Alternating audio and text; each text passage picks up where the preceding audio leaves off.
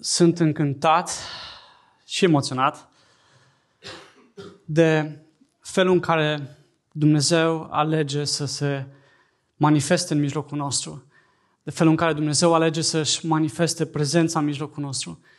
Și dacă vă aduceți aminte, atunci când am pornit biserica asta, când am lansat biserica, am zis că nu mergem mai departe dacă Dumnezeu nu merge înaintea noastră. Și am început de curând, împreună cu Călin, o serie nouă de predici prin Coloseni și am zis, hai să vedem cum ne putem ancora în Hristos și să vedem cum aceasta ne schimbă perspectiva.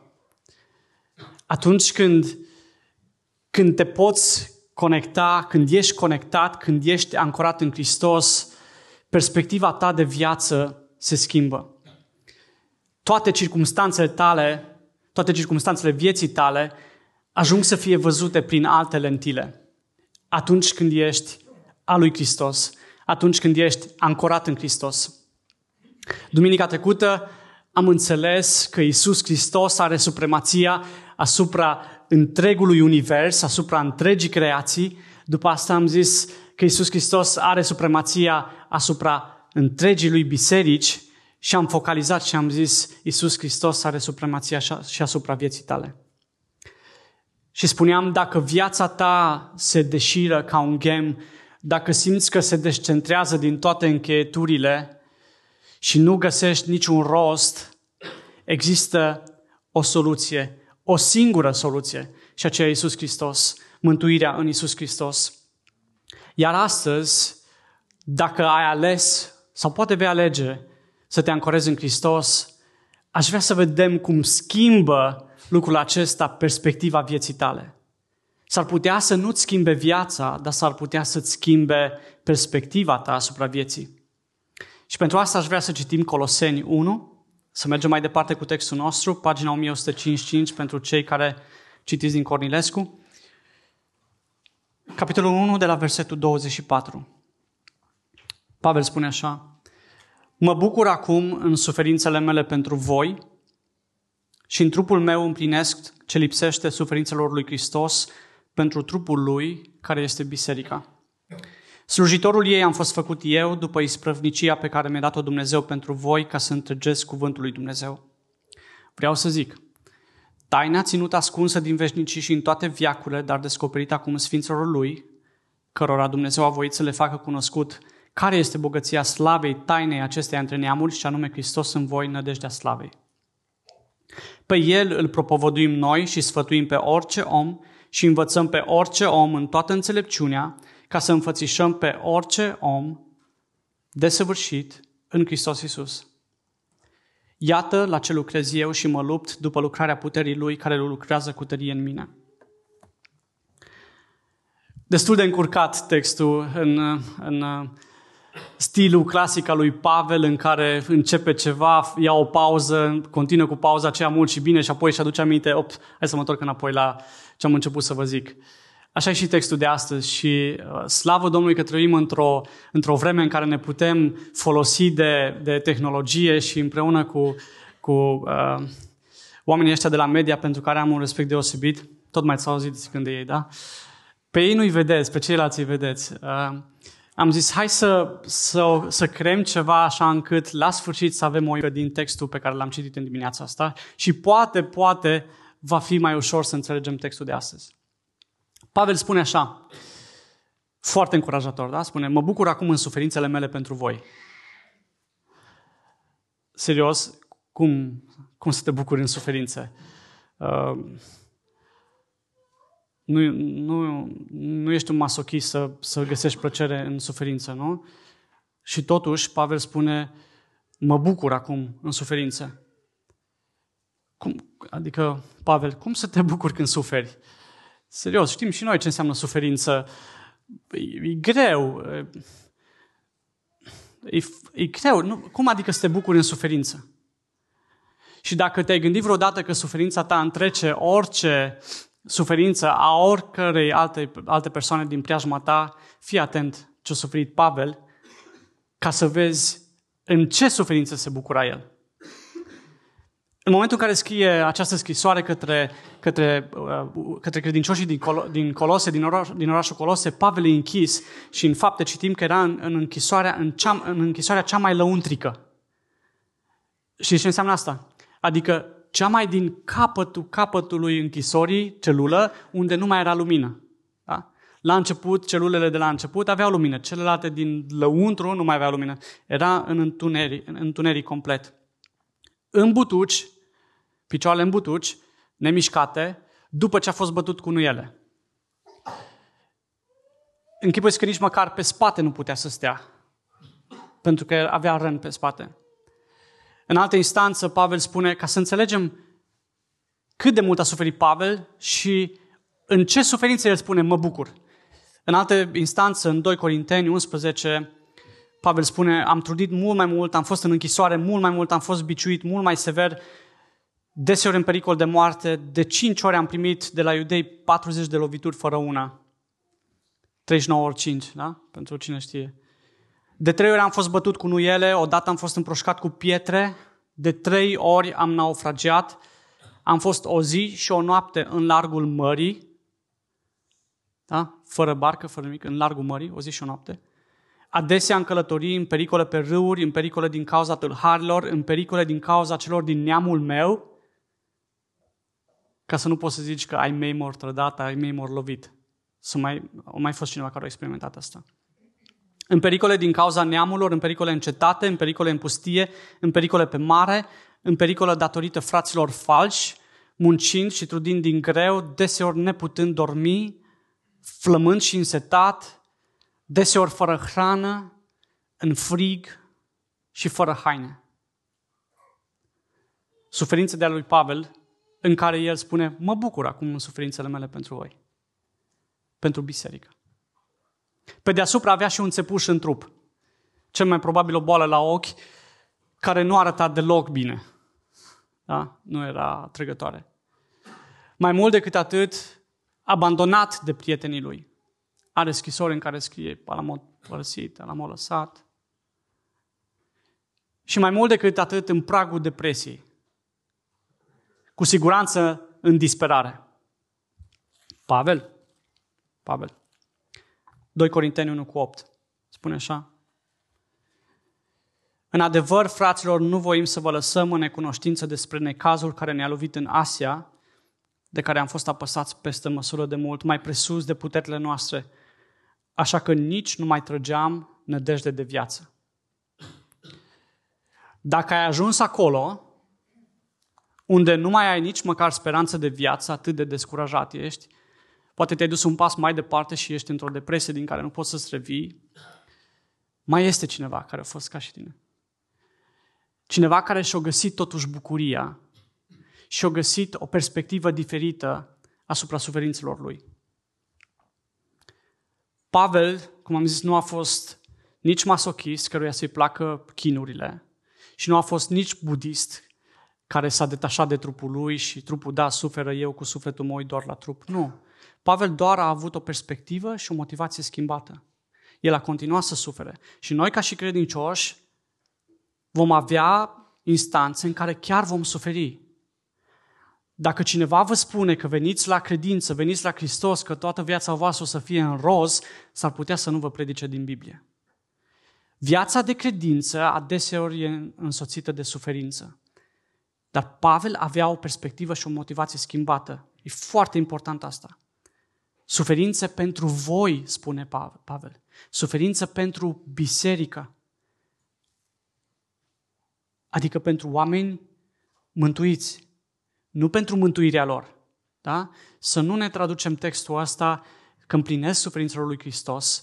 Nu. Noi tocmai am citit în, în data trecută, în Coloseni 1, 19 și 20, că Dumnezeu a vrut ca toată plinătatea sa să locuiască în, în El, în Hristos. Prin El Dumnezeu a împăcat toate lucrurile cu sine. Totul e în păcat, da? Pavel nu a mai avut nevoie să sufere pentru mântuirea noastră. Pavel nu suferă pentru mântuirea noastră. Pavel suferă de dragul Domnului Isus Hristos pentru biserica lui, pentru trupul lui. Pentru că Domnul Isus Hristos a făcut pace prin sângele crucii lui. Noi nu avem altceva ce, ce face să adăugăm la jertfa Domnului Isus Hristos. Jertfa Domnului Isus Hristos e completă. Ok? Nu mai avem nimic de făcut, nu mai avem mătănii de făcut, nu mai avem suferință de, de suferit, nu mai avem nimic de făcut pentru mântuirea noastră. Totul e împlinit în Hristos. Și lucrarea Lui, lucrarea Lui Hristos în noi va aduce credință în ceea ce El a făcut pe cruce pentru noi. Ca și credincios, am spus, adeseori va trebui să sufăr. Și de dragul lui Hristos și a bisericii, așa cum a suferit și Pavel. Suferința nu e un lucru rău, atenție, suferința nu e un lucru rău dacă o vezi dintr-o perspectivă diferită. Da? Așa cum a văzut-o și Pavel. Fii atent. Ce, ce poate să aducă suferința? Ce, ce, aj- ce ajută suferința în viața noi? Uite, o perspectivă diferită. Suferința îți aduce asemănare cu Hristos. Filipen 3 cu 10 spune, vreau să-L cunosc pe El și puterea învierii Lui și părtășia suferințelor Lui și să devin ca El. Da? Ioan 15 spune că atunci când suferim de dragul lui Hristos, de fapt dovedim că suntem mai lui Hristos, că suntem mai lui. Dacă lumea vă urăște, știți că pe mine m-a urât înaintea voastră. Da? Dacă ați fi din lume, lumea ar iubi ce este al ei, dar lumea vă urăște pentru că voi nu sunteți din lume, ci eu v-am ales din lume. Aduceți-vă aminte de vorba pe care v-am spus-o. Un sclav nu este mai mare decât stăpânul lui. Dacă pe mine m-au persecutat, vă vor persecuta și pe voi. Dacă vii la Hristos, trebuie să fii pregătit și pentru suferință. Dar să vezi imediat, așteaptă puțin, să vezi bucuria cu care poți trece prin orice fel de suferință. Atunci când suferi, suferința mai are un rol. Suferința lasă Duhul lui Dumnezeu peste noi. Duhul slavei, 1 Petru 4 cu 14 spune, dacă sunteți batjocoriți pentru numele lui Hristos, ferice de voi, fiindcă Duhul slavei, Duhul lui Dumnezeu se odihnește peste voi. Și dacă ești batjocorit de dragul lui Hristos, poți să vezi altfel. Poți să vezi că Duhul lui Dumnezeu se odihnește peste tine. Suferința aduce o greutate veșnică de slavă. 2 Corinteni, Pavel spune Corintenilor în capitolul 4, în a doua lui scrisoare către ei, spune că necazul nostru ușor de purtat și temporar lucrează în noi o greutate veșnică de slavă, dincolo de orice imaginație. Așa că suferința nu-i chiar rea. Da? Hai, să, hai să ne uităm la suferință prin orice fel de suferință am, am, am trece, fie fizică, fie spirituală, hai să ne uităm cu o perspectivă diferită. Ce vrea Dumnezeu să ne învețe din suferință? Oare vrea să lase Duhul lui peste noi? Oare vrea să ne asemene mai mult cu Hristos? Oare vrea să dovedească în jurul nostru că suntem ai Lui? Suferința nu e un lucru rău și ca și credincios, adeseori sufăr. Pavel spune mai departe și ne vom întoarce la bucurie. N-am uitat de bucurie, da? să vedem de unde bucuria lui Pavel. Pavel spune mai departe, slujitorul ei, în versetul 25, am fost făcut eu, adică al bisericii, după isprăvnicia sau după responsabilitatea pe care mi-a dat-o Dumnezeu pentru voi, ca să întregesc cuvântul lui Dumnezeu sau să fac cunoscut pe deplin cuvântul lui Dumnezeu. Când înțelegi supremația Domnului Isus Hristos peste întreaga creație, peste întreaga biserică și peste viața ta, cum te vezi pe tine însuți? Sau pe tine însuți? Slujesc eu sau nu? Când înțeleg cine e Hristos, natural slujesc trupul lui Hristos, care e biserica. Natural, nu trebuie să mă împingă nimeni înspre asta. Pavel folosește aici un cuvânt foarte interesant în grecesc, diaconos, care înseamnă o persoană ce execută comanda altei persoane. Sau, pentru cei ce mâncați duminica în oraș, e chelnerul care vine și vă ia comanda. Da? Nu face altceva decât să execute ceea ce îi spuneți voi și să ducă mai departe. Tu ceri, el execută. Și Pavel spune, eu sunt un slujitor. Pavel spune, eu sunt un slujitor. Cel ce adună masa, ce știi, vine, vă servește, vă spală picioarele, a treia spiță, ca atitudine, da? Vedeți, Pavel spune, eu sunt slujitorul bisericii. Cu ce atitudine, ca și credincios, vin eu la biserică? uh, azi mâncarea nu a fost atât de bună, uh, ăștia s-au bâlbâit, uh, n-am fost slujit bine. Oameni buni, atunci când ne adunăm aici, noi nu venim să ni se slujească, ci venim să slujim. Înțelegeți diferența? Schimbarea de paradigmă? Eu vin să slujesc. N-am timp să văd cum mi-au slujit alții, pentru că eu, ca și credincios, slujesc. Eu slujesc biserica, nu invers. Când ajungi să-L cunoști pe Hristos de adevăratelea, tu nu vei mai veni cu așteptări de la biserică, ci vei veni pregătit pentru biserică, să slujești biserica. E o diferență de atitudine. Dumnezeu ne-a responsabilizat pe fiecare. 1 Corinteni 12 cu 12, am tot spus de, de, de versetul ăsta. Și Duhul Sfânt dă fiecăruia daruri după cum voiește El, dar fiecăruia spre zidirea bisericii. Care e darul tău?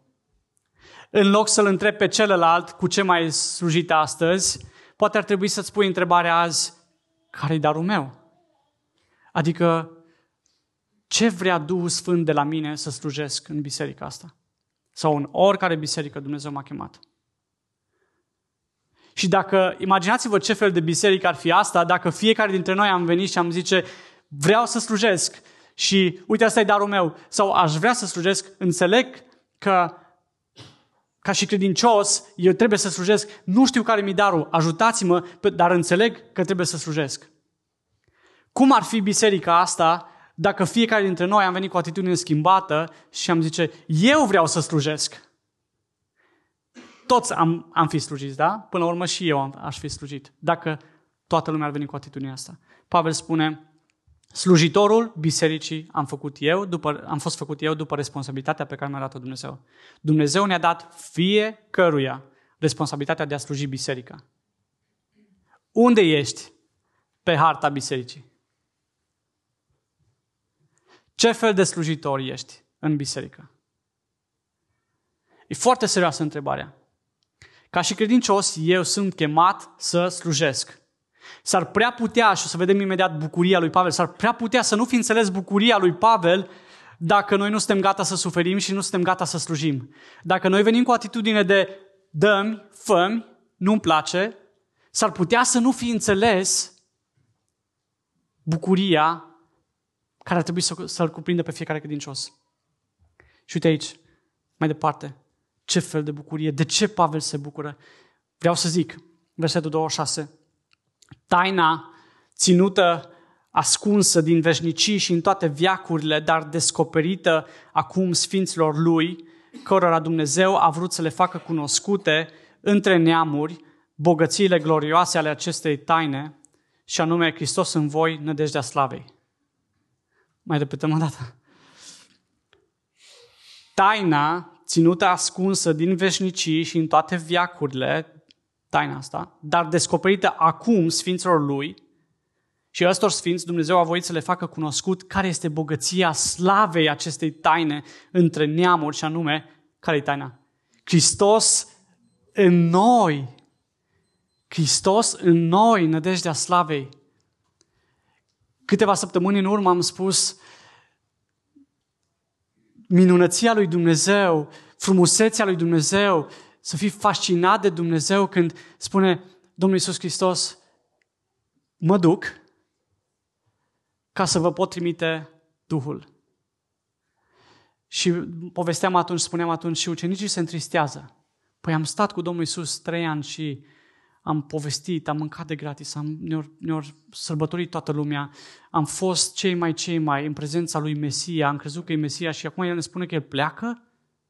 Da, pentru că planul lui Dumnezeu, taina lui Dumnezeu care acum e descoperită, e ca El să locuiască în noi. Înțelegeți? Nu lângă noi, cum a trăit mii de ani, ci în noi, prin Duhul Lui. Planul lui Dumnezeu e descoperirea Fiului Lui, prin cuvânt. Da? Aici, prin cuvânt, important ce spune Pavel, cuvântul lui Dumnezeu, prin cuvântul lui Dumnezeu e descoperit Fiul lui, Isus Hristos. Descoperirea asta e, e magnifică, e splendoare, e strălucire, pentru că generații întregi înaintea noastră au așteptat și doar au așteptat și n-au reușit să, să trăiască în viața lor descoperirea tainei. Și astăzi noi, stând pe scaunele astea, stând poate plictisiți și amărâți și obosiți, noi nu realizăm că Dumnezeu ne-a descoperit nouă taina asta, salvarea în Hristos Iisus. Odată ce l avem pe Iisus în noi, odată ce Iisus e în viața noastră, ce are supremație peste viața noastră, putem și spera la slava cerească, la a petrece veșnicia în prezența lui Dumnezeu. Oare ne închipuim pierduți prin toate, toate activitățile noastre zilnice? Oare ne mai luăm timp să ne gândim că Iisus Hristos a luat chip de om și s-a făcut om și a devenit copil de om ca noi să putem deveni copii de Dumnezeu? Oare ne mai fascinează asta?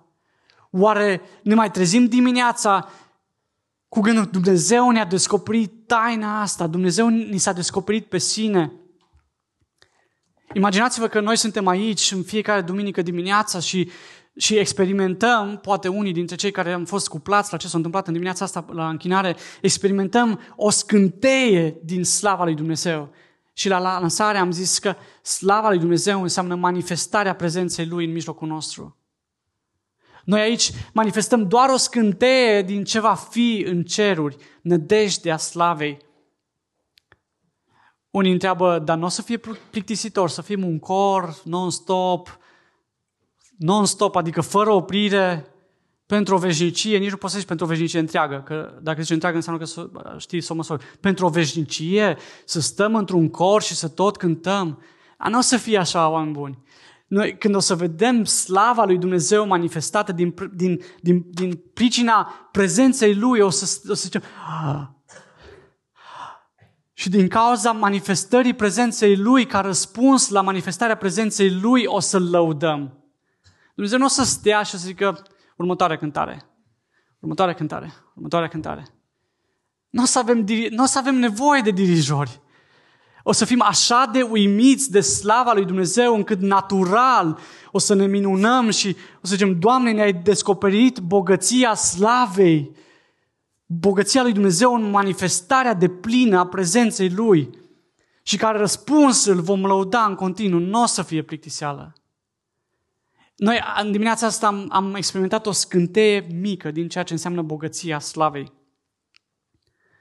Așa de mult aș vrea să, să nu venim împreună cu biserica de frica iadului. Trebuie să bifez, că dacă nu ajung în iad. Mi-au zis să să vin în față, că dacă nu ajung în iad. Nu.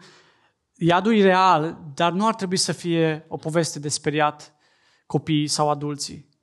Iadul e real și cu siguranță cine nu va reuși, cine, cine nu va accepta lucrarea lui Dumnezeu în inima lui, va ajunge în iad pentru suferință veșnică. Dar pentru cei ce sunt ai lui Hristos, nu mai este frica iadului, pentru că odată răscumpărați, suntem pe veci răscumpărați în sângele lui Iisus Hristos și ne vom minuna în continuu de slava lui, de bogăția slavei lui. Aici, nădejdea slavei nu-i nădăjduiesc că mâine va fi luni. Da? Mâine va fi luni. Eu doar aștept, e așteptarea zilei de luni. Am zis o zi nepotrivită, așa e? Nu așteaptă nimeni luni. Uh, e, e așteptarea a ceva ce vine cu siguranță. Asta e nădejdea slavei. Ne așteaptă slava lui Dumnezeu în toată bogăția ei. Dacă suntem ai lui Hristos. E foarte important. E foarte important să vedem ce spune Scriptura. Dincolo de toate promisiunile pe care ni le, ni le face orice fel de religie, orice fel de speaker, Biblia are autoritatea finală și noi am vorbit despre asta. Și în Scriptură ne spune așa, Dumnezeu ne-a creat pentru a fi cu El, pentru a fi în prezența Lui pentru totdeauna și de a ne minuna de o relație personală cu El.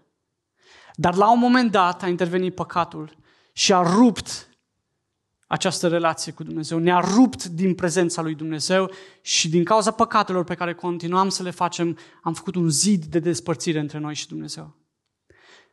Dar Dumnezeu, în dragostea Lui, a făcut totul ca noi să putem veni din nou în părtășie cu El, în prezența slavei Lui, pentru veșnicie.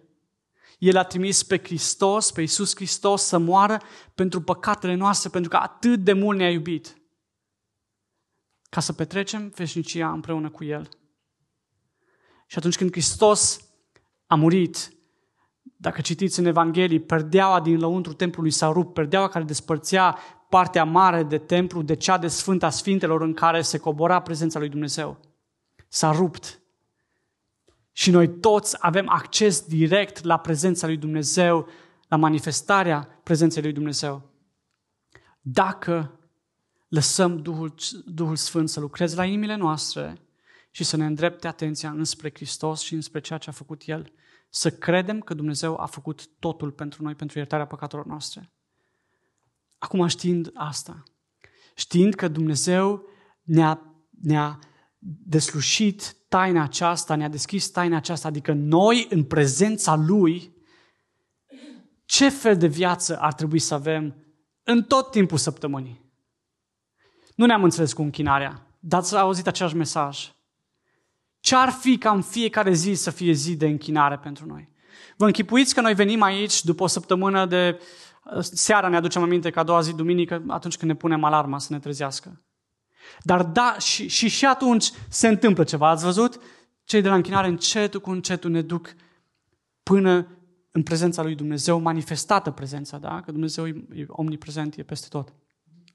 Ce ar fi în biserica asta, ce s-ar putea întâmpla în biserica asta dacă fiecare dintre noi, în fiecare zi a săptămânii, ne-am uimit de, de prezența lui Dumnezeu, ne-am uimit de slava lui, ne-am uimit de taina asta care a deschis-o pentru noi, de Hristos în noi. Ce-ar fi dacă în fiecare dimineață ne-am trezit cu gândul ăsta, Hristos în mine, Hristos în mine? Cum s-ar schimba viața noastră? Cum s-ar schimba uh, uh, lucrul nostru, jobul nostru, școala, prieteniile, afacerile, și după o săptămână întreagă în care am stat în nădejdea aia, în expectativa aia, în așteptarea aceea, vine duminica, vine duminica și bucuria mea cu bucuria celorlalți ne va duce la manifestarea prezenței lui Dumnezeu în mijlocul nostru. Oare ce s-ar putea întâmpla aici? Ce ziceți, încercăm? Dacă Dumnezeu și-ar manifesta prezența în mijlocul nostru mai accentuat. Noi tot spunem biserica de acum 70 de ani, biserica de acum 2000 de ani. Dar hai să o facem biserica de azi. Pentru că Hristos este același ieri și azi și în veci. El e același și El e relevant și pentru vremea noastră. Noi am pierdut ceva. Ucenicii se întâlneau în fiecare zi în case. În fiecare zi se întâlneau și își aduceau aminte de ceea ce a făcut Hristos pentru ei. Acum noi suntem foarte ocupați. Suntem ocupați, nu zic ironic. Da? Dar ce ar fi dacă măcar fiecare dintre noi, atunci când ne trezim, ne-am trezit cu gândul ăsta? Dumnezeu a descoperit pe Hristos în noi. Noi beneficiem de prezența lui Dumnezeu în noi. Și după șase zile de trăire în felul ăsta, să venim duminică și să sară acoperișul ăsta de aici. Și Dumnezeu să, să treacă printre rânduri și să aducă binecuvântare, să aducă vindecare, să aducă îndreptare, să aducă speranță. Ce-ar fi? Dacă nu realizăm că noi ca și credincioși trebuie să avem închinare zilnică cu Dumnezeu, vom veni aici, pompează cei de la închinare puțin în noi, mergem acasă și pe când am terminat prânzul, s-a, s-a, s-a dus, s-a desumflat și balonul, pentru că ne cheamă somnul de frumusețe. Dacă am trăit în fiecare zi asta, insist pe asta, dacă am trăit în fiecare zi în felul ăsta. Pe El îl propovăduim noi, pe Hristos. Centrăm pe Hristos, pe El îl propovăduim noi și sfătuim pe orice om și învățăm pe orice om în toată înțelepciunea ca să înfățișăm pe orice om desăvârșit în Hristos Iisus. Am spus de multe ori, biserica asta e doar despre El, ok? Amin? Biserica asta e doar despre El, despre Iisus Hristos. Pe El îl vestim aici. Facem ce a făcut și Pavel. Ne aprofundăm de fiecare dată când ne întâlnim în cuvântul Lui, din care sfătuim și învățăm. Se duce? Puteți să fiți atenți și la, da? că se tot adaugă. Da? Sfătuim și învățăm. La fel facem uh, și în grupurile mici, în timpul săptămânii. unde mergem și mai accentuat în, în a aplica cuvântul lui Dumnezeu ca să ne sfătuim și să ne învățăm unii pe alții. Dacă nu ești într-un grup mic și vrei să, vrei să uh, participi la un grup mic, caută-ne pe cei care îi vezi cu ecusoane pe aici, caută-ne la sfârșit și întreabă-ne de un grup mic. Asta vrem să facem, să creștem cu toții în desăvârșirea în Hristos Isus. Pavel spune să înfățișăm desăvârșit în Hristos Isus. Să înfățișăm desăvârșit, ghiși ce înseamnă asta? Că lucrăm cu oameni nedesăvârșiți. V-ați gândit vreodată la asta? Că noi lucrăm cu oameni nedesăvârșiți. Voi lucrați cu un om nedesăvârșit. Asta înseamnă că ar trebui să ne tratăm ca atare unii pe alții. Nu ca scuză, da? Sunt nedesăvârșit, lasă-mă în treaba mea, nu? Nu, nu ca scuză, ci ca atitudine. Așa ar trebui să ne tratăm unii pe alții. Da? Ca oameni nedesăvârșiți.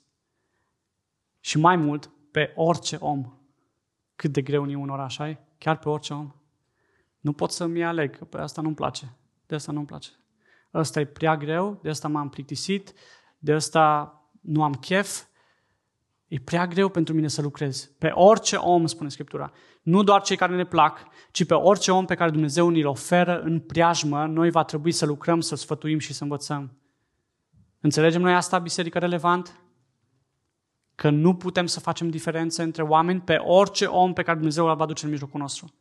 În momentul în care vom, înceta, vom înceta să facem ucenici, adică să îi învățăm, să-i sfătuim, în momentul în care încetăm să facem asta, și manifestarea lui Dumnezeu se va opri. Și e trist că multe biserici încearcă metode, tot felul de metode instant și să ne ferească Dumnezeu să facem asta, metode instant, cum să facem să meargă biserica asta mai bine. Dumnezeu nu ne-a chemat să facem să meargă biserica bine. Asta e treaba Lui. Cum să facem să adăugăm oameni la biserica asta? Hello, nu ne-a chemat Dumnezeu la asta. Dumnezeu adaugă cum vrea El în fiecare zi, la numărul nostru, dacă are unde, dacă are la ce. Dacă noi ne ocupăm ca în suferință și în slujire să înfățișăm pe orice om curat, pe orice om, cu materialul care ne-l dă. Asta este. Da? Abia atunci Dumnezeu lucrează în mijlocul nostru. Dacă noi suntem dispuși să lucrăm cu oamenii pentru care Fiul lui și-a vărsat sângele. Care preț, care condiție care moft al nostru poate fi mai mare decât sângele, decât prețul pe care l-a plătit Dumnezeu pentru fiecare dintre noi? Care moft al meu poate să însemne mai mult decât prețul sângelui lui Hristos? Dumnezeu a plătit pentru fiecare dintre noi, iar noi suntem datori să-i slujim pe oamenii ăștia. Asta e și scopul bisericii noastre. Să-L glorificăm pe Dumnezeu prin a face ucenici care să, să se asemene cu Hristos în fiecare zi, în trăirea lor de zi cu zi. Încercăm să învățăm și să-i sfătuim pentru a se semăna tot mai mult. Acum, așa ca o mică paranteză, cum recunoști un om care e nedesăvârșit?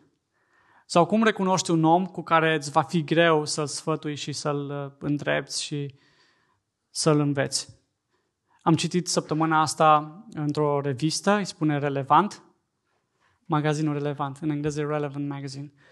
Șase semne ale unor oameni cu care îți va fi greu să lucrezi.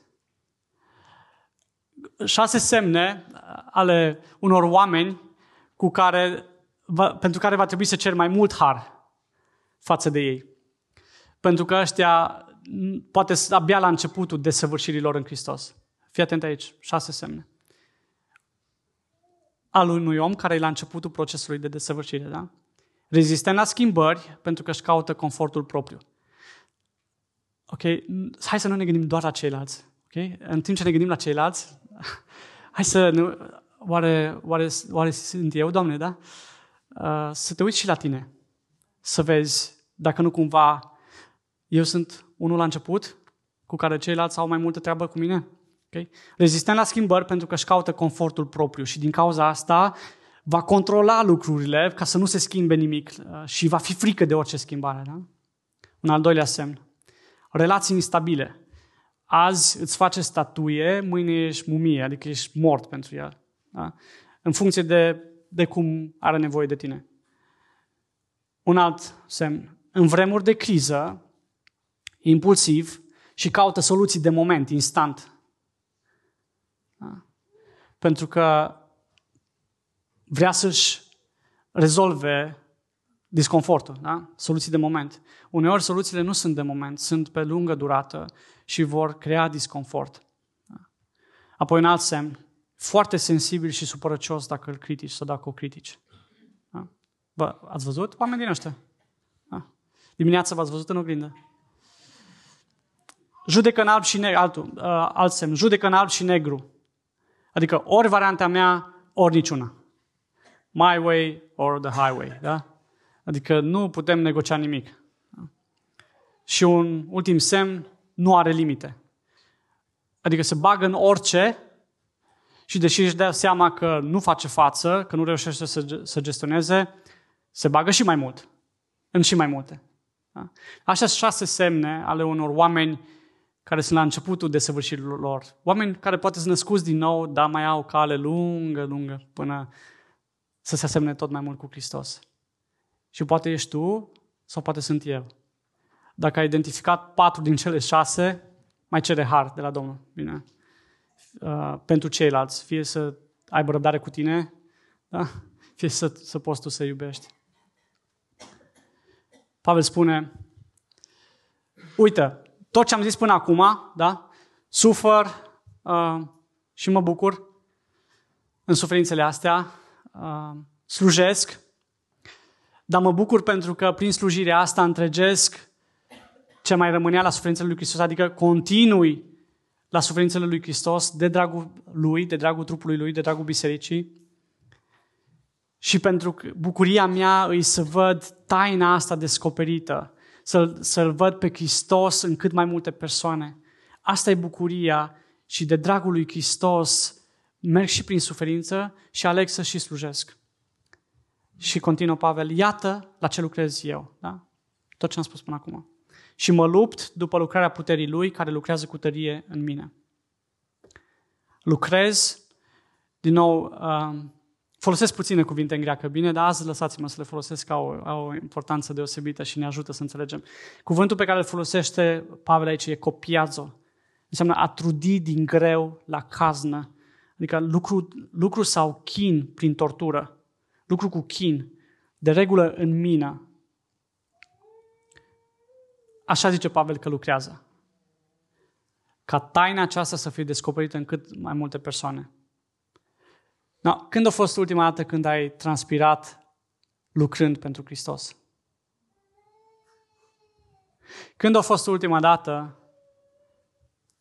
când s-a simțit după tine că ai transpirat? Lucrând pentru Hristos, da? Pavel spune, cu greutatea asta, cu chin, cu, aproape cu tortură lucrez de dragul celor care au nevoie să audă Evanghelia, vestea bună a mântuirii în Hristos. Cât de mult mă pun eu la lucru? Sau când trece limita mea de confort, mm, nu mai e pe lista mea. Altul. Înțeleg că eu, ca și credincios, sunt chemat mai departe să întregesc suferințele lui Hristos pentru cei care încă nu sunt al lui Hristos și apoi când sunt al lui Hristos să se asemene cu Hristos, eu sunt chemat să sufăr uneori, sunt chemat să slujesc alteori, sunt chemat să lucrez cu trudă uneori. Sau poate toate trei împreună. Pavel spune și lupt și mă lupt. Se străduie cu zel intens să obțină ceva, să realizeze ceva. E, e acea frământare când mă, mă lupt să, să obțin ceva, mă, mă lupt mă lupt să te văd învățat și sfătuit, mă lupt să, să te văd cât mai asemănător cu Hristos. Nu mă lupt cu tine, da? Tu nu te lupți împotriva omului care mai are de crescut în Hristos. Tu te lupți cu zel să-l înveți și să-l sfătuiești. E o diferență foarte mare. Ok? Iacov spune, de unde vin conflictele și luptele între voi? Nu din dorințele voastre care se luptă mădularele voastre, voi doriți dar nu aveți, ucideți, râvniți, vă certați și vă luptați. Wow, oare asta zice Pavel? Că asta se luptă? Nu. No. E vorba de zelul acela cu care mă lupt să obțin descoperirea tainei în mijlocul nostru. Mă lupt să obțin ucenici cât mai mulți de lui Hristos. Iacov spune, adulteri, curvar ce sunteți. Dumnezeu stă împotriva celor mândri, dar celor smeriți le dă har. Vă certați și vă luptați între voi. Supuneți-vă deci lui Dumnezeu. Curățiți-vă mâinile păcătoșilor. Asta e pentru noi, nu e pentru ceilalți. Da? Luați-o fiecare în dreptul nostru. Curățiți-vă mâinile păcătoșilor, curățiți-vă inimile, oameni cu două feluri de gândire. Întristați-vă, tânguiți-vă și, plân- și plângeți. Râsul vostru să se, să se transforme în jale, smeriți-vă înaintea Domnului, iar El vă va înălța. Fraților, nu vă vorbiți de rău unii pe alții. Nici nu-i nevoie să ne ucidem și să ne lovim. Destul să ne vorbim de rău unii pe alții și n-am înțeles la ce suntem chemați să luptăm. Noi nu suntem chemați să luptăm unii împotriva altora în Biserica lui Hristos, înțelegeți? Noi suntem chemați să luptăm cu zel, cu pasiune, pentru a învăța și a sfătui pe orice om de săvârșit în Hristos. Știți ce se întâmplă când ne luptăm unii împotriva altora? Când nu înțelegem că lupta asta nu-i între noi? Știți ce se întâmplă? Atunci când preocuparea noastră principală e cum să-l punem la punct pe fratele nostru, suntem cea mai vulnerabilă țintă pentru dușmanul nostru. Oare înțelegem că noi nu avem de luptat unii împotriva altora? Pavel nu luptă cu ucenicii ca să se asemene cu Hristos. Ai grijă la atitudinea ta. Ai grijă la lucrarea ta în biserică. Tu nu ești chemat să lupți împotriva cărnii și a sângelui, ci împotriva stăpânirilor, a autorităților și a puterilor acestui viac întunecat, împotriva duhurilor rele din locurile cerești. Înțelegem noi oare? Că noi nu suntem chemați să ne luptăm unii împotriva altora. Când vrei să îndrepți, să sfătuiești, să înfățișezi de săvârșit în Hristos, tu nu lupți împotriva acelei persoane. Atitudinea ta ar trebui să fie schimbată. Atenție la asta. Faptul că gândim diferit sau chiar acționăm diferit, atâta vreme cât nu-i păcat, cât nu e păcătos, nu ar trebui să ne pună unul împotriva celuilalt.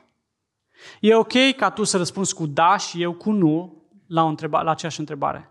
Câtă vreme nu e vorba de păcat. Da? E ok să fim diferiți în trupul lui Hristos și suntem diferiți.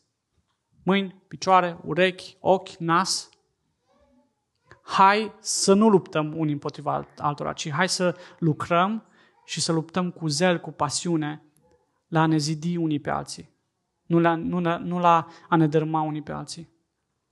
Noi suntem chemați la a ne zidi în Hristos, nu la a ne zdrobi în Hristos. Ok? Mare atenție. Mare atenție.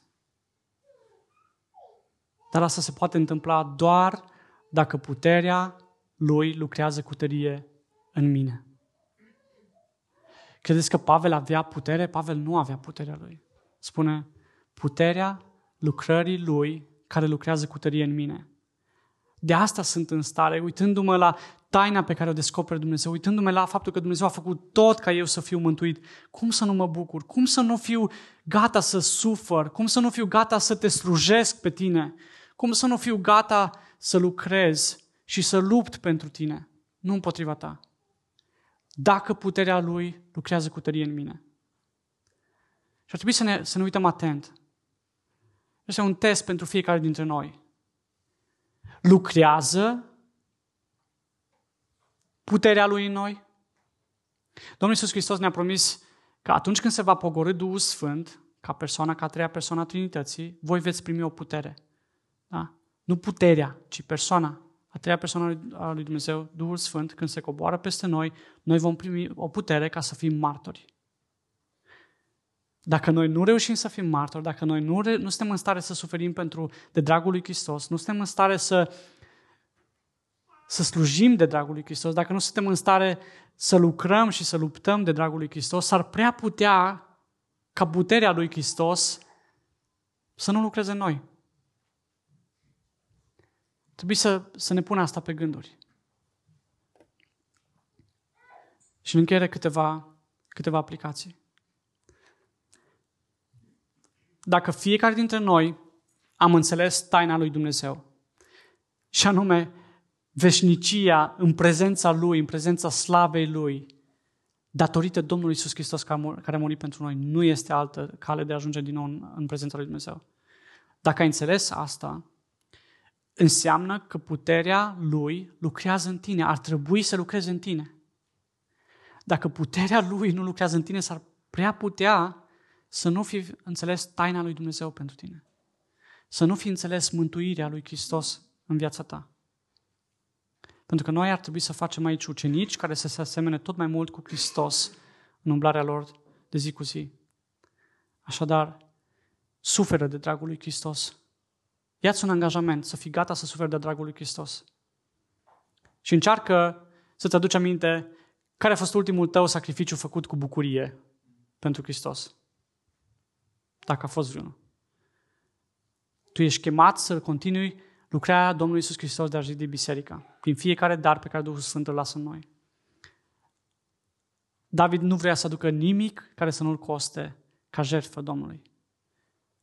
Care a fost ultima ta jertfă care te-a costat? În care ai suferit că ai făcut? Apoi slujește cu atitudinea lui Hristos. Cum te raportezi la ceilalți membri? Cu așteptarea ca ei să facă ceva pentru tine? Ce-ar fi ca, ca de azi tu să slujești cu atitudinea lui Hristos, cu atitudinea lui Pavel? Să poți să zici și cu atitudinea mea.